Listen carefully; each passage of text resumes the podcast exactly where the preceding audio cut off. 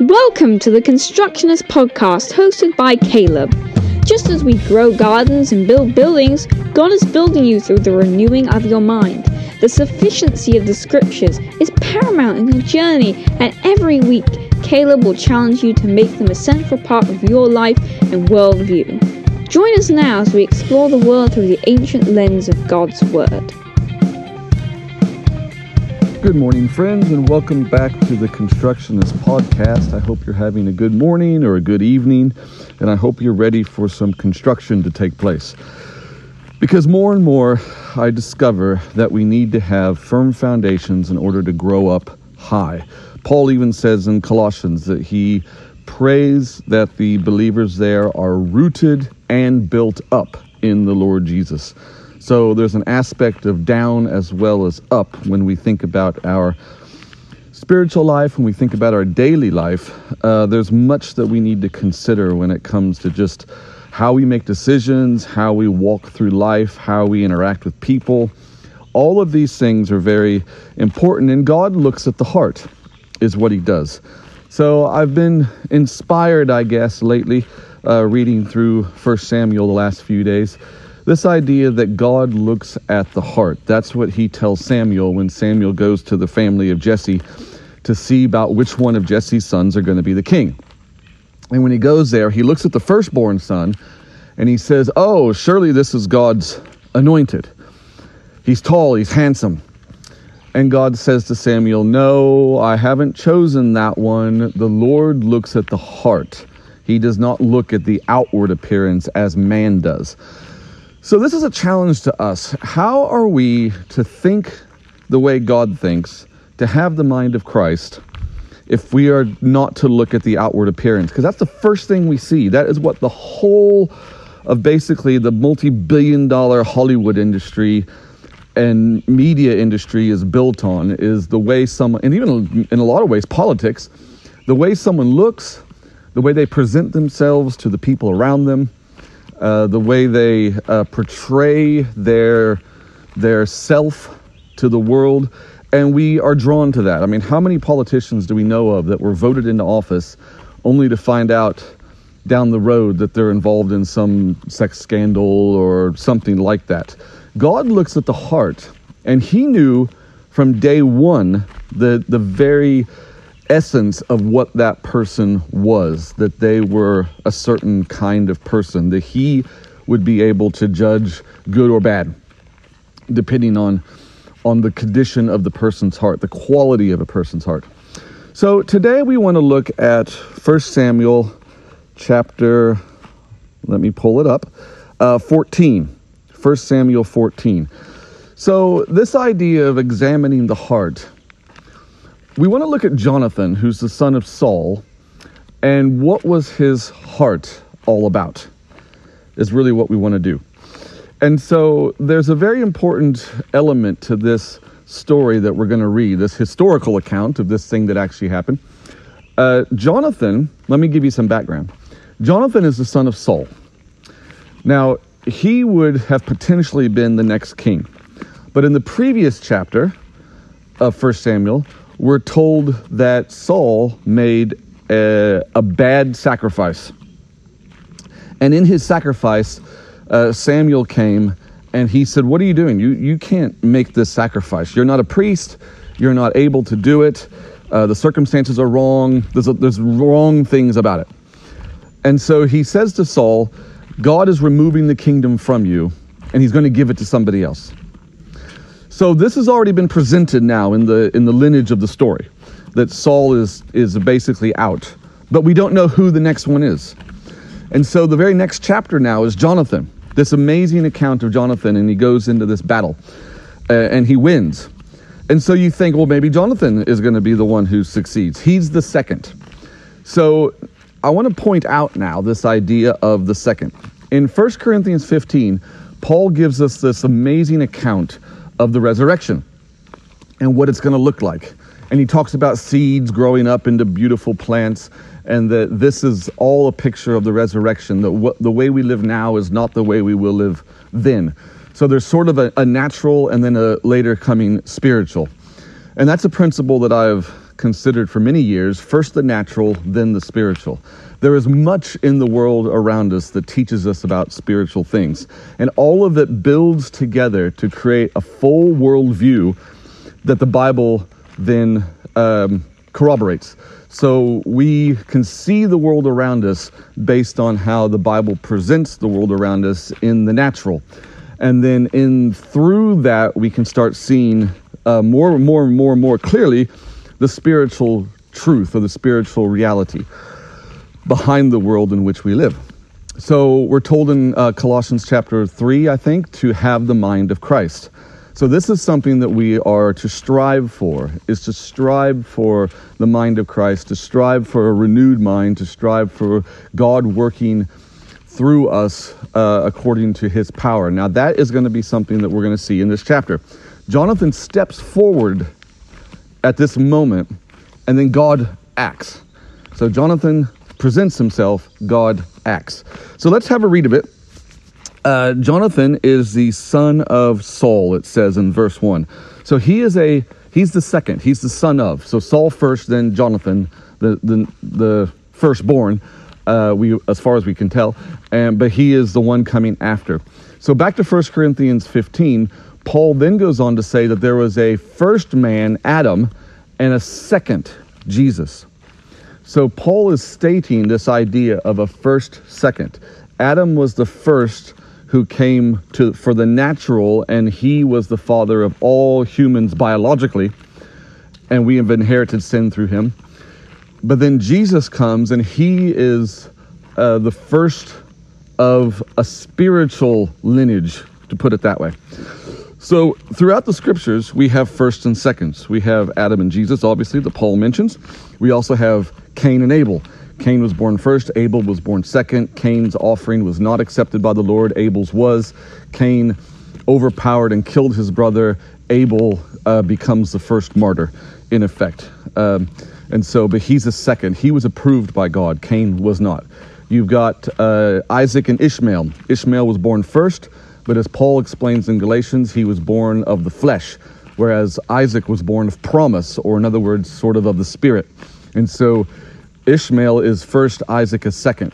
Same thing with uh, Esau and Jacob. they were twins, but Esau was born first. He was someone who was driven by his sort of physical and earthly passions, and yet Jacob was always striving to gain um, the things that God, that sort of in the natural were presented to Esau because he was firstborn, but he was never able to fully embrace those things. He despised them. And so, because he despised them, Jacob came along and sort of grabbed the birthright and grabbed the inheritance and these kind of things.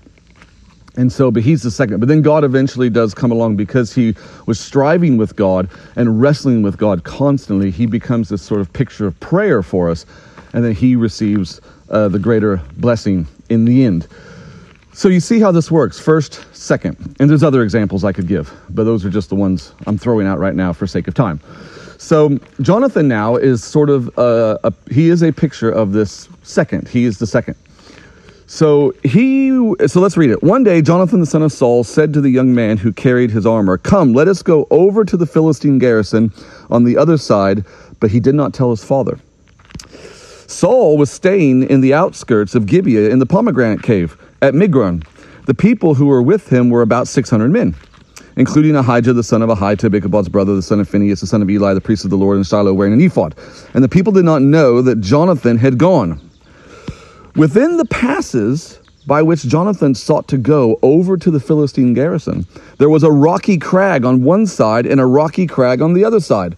The name of one was Bozez, the name of the other was Seneh. So he's kind of going between this, this, uh, these high rocks. It's sort of this, it's a pass, is what it is. But there's these high rocks on both sides, so it's a very narrow channel that he's going through. And the locals had named one side Bozez, and they named the other side Seneh. And Bozez means glistening white, and Seneh means thorny. So you, you're going, they're going through this thing, and it's got these two names, and why they're given those names, I don't know. Um, it's just what they're called. So maybe it's somehow the way they looked, or they reflect the sun, or who knows what. And so the so as Jonathan and his armor bearer are going through, we kind of have this phrase stuck between a rock and a hard place. So Jonathan is between something glorious and glistening and white and something thorny. Okay. Now this is a point that I want to bring out in that we'll see shortly that Jonathan uh, wants to do this thing for the Lord, and we'll see what his armor bearer says. So let's read that, and then I'll get back to the to the stones, to the big rocks. The one crag, verse 5, on the north in front of Michmash, and the other on the south in front of Gibeah. So I think the one on the north is probably the one named Bozez, and maybe that's why it's named glistening white, because the it's facing it's on the north facing south, and so it catches the sun all day long. So maybe that's why it's called that, because it's the brighter of the two. Verse 6 Jonathan said to the young man who carried his armor, Come, let us go over to the garrison of these uncircumcised. It may be that the Lord will work for us, for nothing can hinder the Lord from saving by few or by many. And his armor bearer said to him, Do all that is in your heart, do as you wish. Behold, I am with you, heart and soul. Can you imagine the this conversation? Jonathan's like, We're going to go and attack some Philistines because God can do it no matter what. I mean, what what is it telling him to do this? There's no command. It's no, there's no, thus says the Lord to Jonathan, go and attack the Philistines. Jonathan just packed. He's like, you know, woke up that morning and said to his armor bearer, "Hey, let's go and get some Philistines." And they just sort of talked about it for a minute, and off they went. They didn't tell anybody. They just split. So when they get there, and the armor bearer is completely with them, right? He's totally with them. So think about this in the in the higher sense, the, as I explained before about the second. Jonathan is a second. So he comes after Saul, so he's in the category of a sort of type of Jesus Christ. The armor bearer is not named. We have no idea what his name is, uh, but he's bearing the armor. So he's in charge of the helmet and the sword and making sure things are sharp and ready to go and there's no defects in any of that stuff. And he goes along with Jonathan. And I mean, later in the book of Samuel, we see that uh, Saul had an armor bearer as well. So uh, Goliath had an armor bearer. So it was sort of a standard practice in military circles to have uh, an armor bearer if you were of a certain rank. So Jonathan was of that rank, he had an armor bearer. That's just normal, that right there.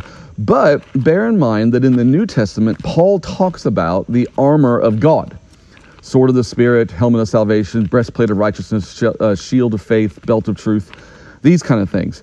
So who's who's sort of working with you looking after the armor or wanting you to be part of the armor, uh, have the right armor and win and, and making sure it's all in the right condition. Who's working with you or in you, I should say, for that to be a reality? Well, seeing as how the sword is called the sword of the Spirit, I would suggest that this unnamed armor bearer is a picture of the Spirit. So Jesus willingly laid his life down in order for God's purposes to be accomplished. Jonathan's coming along and he's saying, We're going to get these Philistines. They're, in effect, living in land that it was promised to us. So we have every right to go after them and to biff them up. And the armor bearer, so this is Jesus now saying, We're going to, conquer the enemy. The armor bearer, who is a picture of the Holy Spirit, he's coming along in absolute and total agreement with the Son. And he says, Right, let's do it. I am with you, heart and soul, he says. So this gives us now this picture of a sort of um, free will offering. We'll put it that way. So in Leviticus chapter 1, there is described the free will offering, or some versions call it the burnt offering. But there are no regulations on when this offering should be given. It is free will. You just decide you want to give it. And so when you decide you want to give it, you get your ox or your goat or your pigeon and you go off to the tabernacle and you say, I want to, I just, I love the Lord. I want to give him a free will offering because it's just pouring out of my heart. I want the Lord to have this offering. So how do we do that in our day to day life? Now, Jonathan here, no one told him to go and do this. He, it wasn't a thus says the Lord. He's not under orders from Saul. He just woke up that morning and decided with his armor bearer, hey, let's go and biff up some Philistines. Because God can save by many or by few. we're going to go and do this thing. We already know that this land had been promised to us uh, Israelites. And so there's no reason why we can't just go and biff up these Philistines. So this is how we ought to be thinking. We ought to be thinking, hey, this is what the Bible says. It says that uh, to do all things without complaining and arguing. It says to do not be anxious about anything, but present your supplications to the Lord. It says that we are complete in Christ. It says we should have a renewed mind. It says that we should not be conformed to this world, but be transformed. It says all of these things. It's written right there for us to read. And these are all statements that God has made that we can now partake of. Enter into his rest. There's all sorts of things that would allow us to have uh, a greater victory over our lives and our besetting sins and our uh, the things that we've struggled with for years and years and years. There's a freedom that can be acquired through simply having this mindset of it's there in the scriptures. God said it, so it must be true. I'm going to go after it no matter how hard it is. Now, here's where we're going back to the two big stones, okay? The two rocky outcrops. One's called glistening white, the other one is called thorny.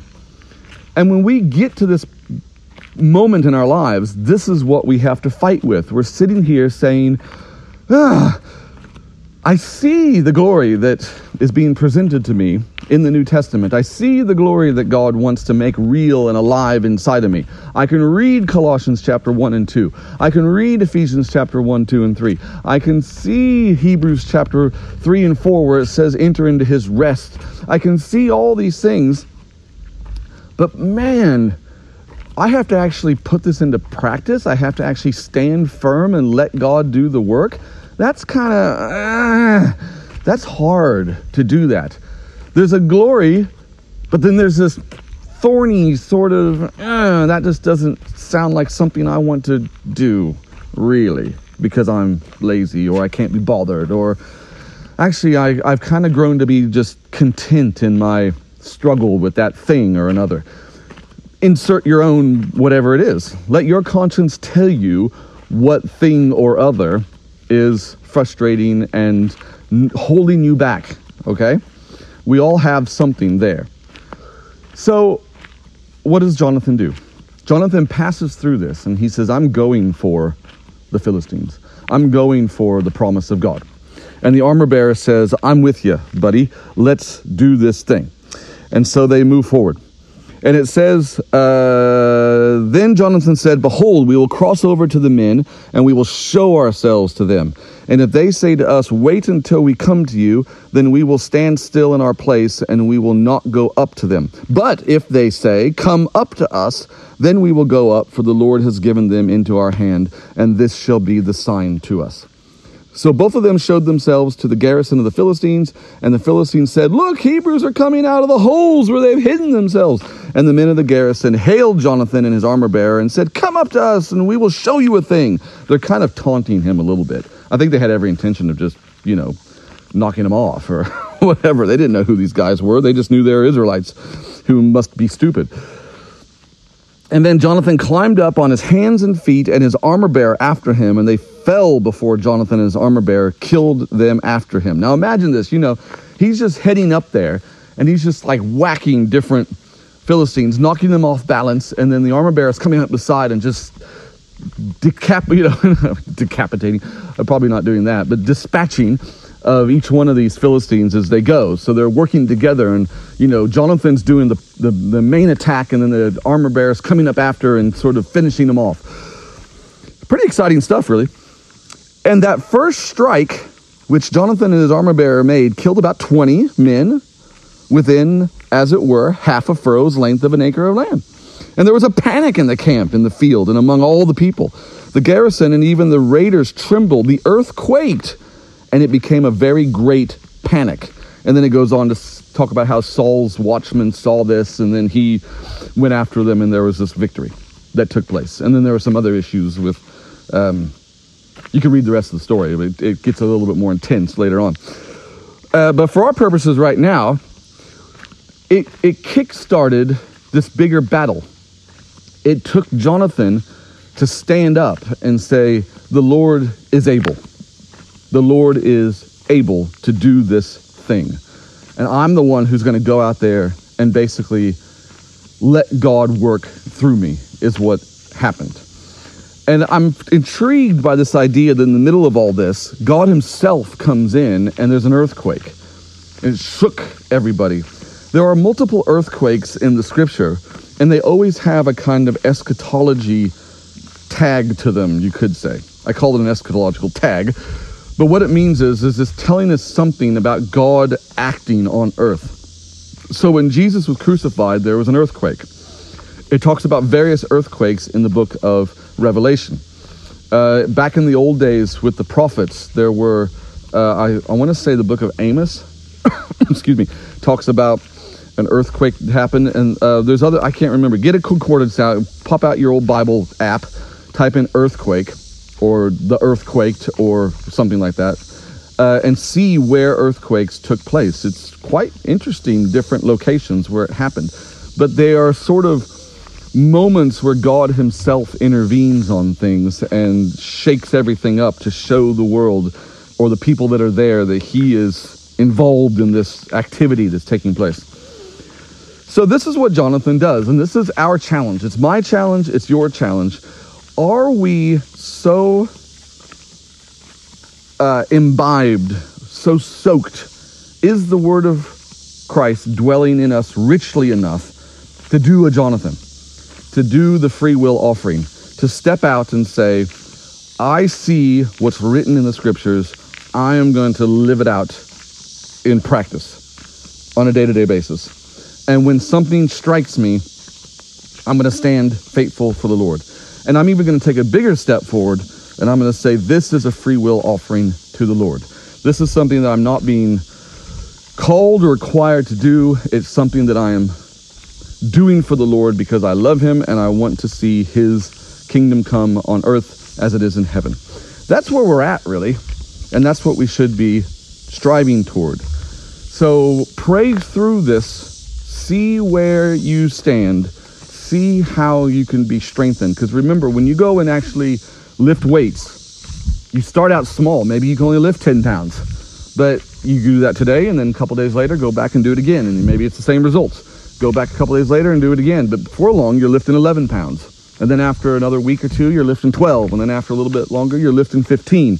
And eventually you get up to the level where it's like, man, I can lift like 80 pounds with one arm. So it's about uh, uh, strength training, that kind of thing. Remember, we're constructing something. Construction, you just don't show up and bam, the building's done overnight. No, it's a process. You build it up slowly and slowly, but you have to have that firm foundation. Read the scripture, fill your mind with the scripture, memorize the scripture, make yourself alive to the scriptures, that you engage with it and you look at the world through the lens of the scripture. Don't worry about mechanics and how it all works. Let God do that kind of thing. You just be obedient to the Lord and you put yourself in a position where you can say, This is what the Word of God says, this is how I'm going to live my life and I think you will be greatly blessed. So God bless you, and we'll see you next time. Thank you for taking the time to listen to our podcast. If you were challenged and encouraged by what you heard today, please feel free to share it with any friends or family you like. You're welcome to email us at calebtheelectrician at gmail.com. That's calebtheelectrician at gmail.com. And remember, to leave a comment at iTunes, Spotify, or anywhere that you listen to podcasts.